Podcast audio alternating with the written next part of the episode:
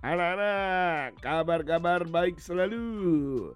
Kak Tony membawa kabar dari jauh, yaitu dari India.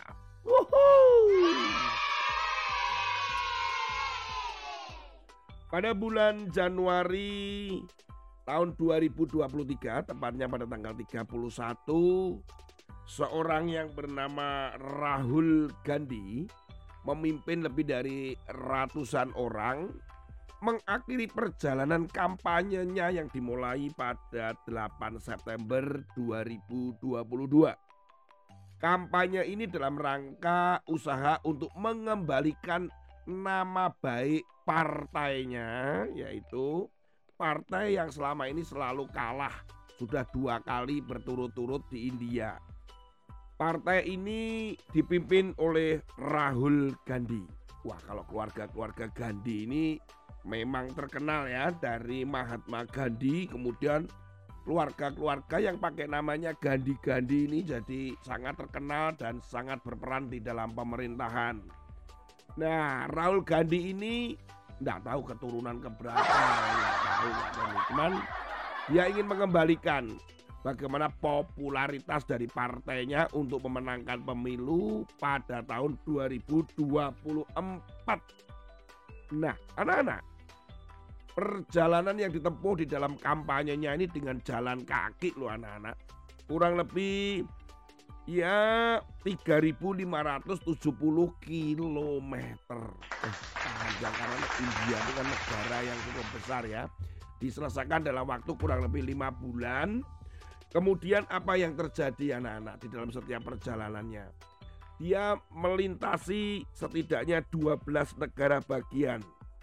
Dan kalau malam mereka beristirahat ada di tempat-tempat darurat yang saya nggak tahu dimaksudkan itu apakah mungkin di tenda-tenda kali ya. Tetapi setiap pagi sampai siang ternyata Rahul Gandhi dengan seluruh anggota yang mengikuti dia berjalan long march itu mendengarkan apa yang dipermasalahkan oleh rakyat. Jadi belajar untuk mendengarkan, belajar untuk melihat. Dari situ dia berharap bahwa nanti ketika dia jadi Perdana Menteri atau partainya menang, bisa menjawab kebutuhan dari rakyatnya. mantap. Partai yang berkuasa saat ini atau yang mengalahkan partainya itu adalah Partai Bharatiya Janata. Dengan tetap semangat, Raul Gandhi ini tetap melakukan kampanye dengan temanya itu temanya dalam rangka itu adalah bersatulah India atau dalam bahasa Indianya disebut Barat Judu. Dia ingin bahwa India ini menjadi negara penuh cinta sehingga disebutkan sebagai India Country of Love. Perjalanan itu ditempuh kurang lebih 25 km sampai 30 km per hari. Ternyata diamati oleh beberapa pengamat politik, perjalanan ini sangat sukses sekali untuk mengangkat kembali partai dan nama daripada Rahul Gandhi yang sudah terlanjur image-nya jelek loh anak-anak. Tapi semoga apa yang dilakukan oleh Rahul Gandhi ini berhasil dan menjadi pemimpin yang benar bukan pemimpin yang jahat. Yaitu harapan seluruh rakyat juga demikian. Firman Tuhan hari ini kita akan ambil di dalam Amsal pasal ke-29 ayat yang kedua. Jika orang benar bertambah, bersukacitalah rakyat. Tetapi jika orang fasik memerintah, berkeluh kesahlah rakyat. Firman Tuhan hari ini kita belajar bahwa seorang pemimpin itu penting sekali. Kalau dia jahat ya mana ada orang yang suka dengan dia. Tapi kalau dia baik ya pasti banyak orang yang menyukainya. Apalagi bukan hanya baik, tetapi juga hidup benar anak-anak. Jadi bukan hanya baik saja, tapi kalau hidupnya benar pasti disukai. Namun banyak orang-orang yang berniat atau punya keinginan atau motivasinya jahat, ya orang-orang baik ini tidak disukai mereka juga sih.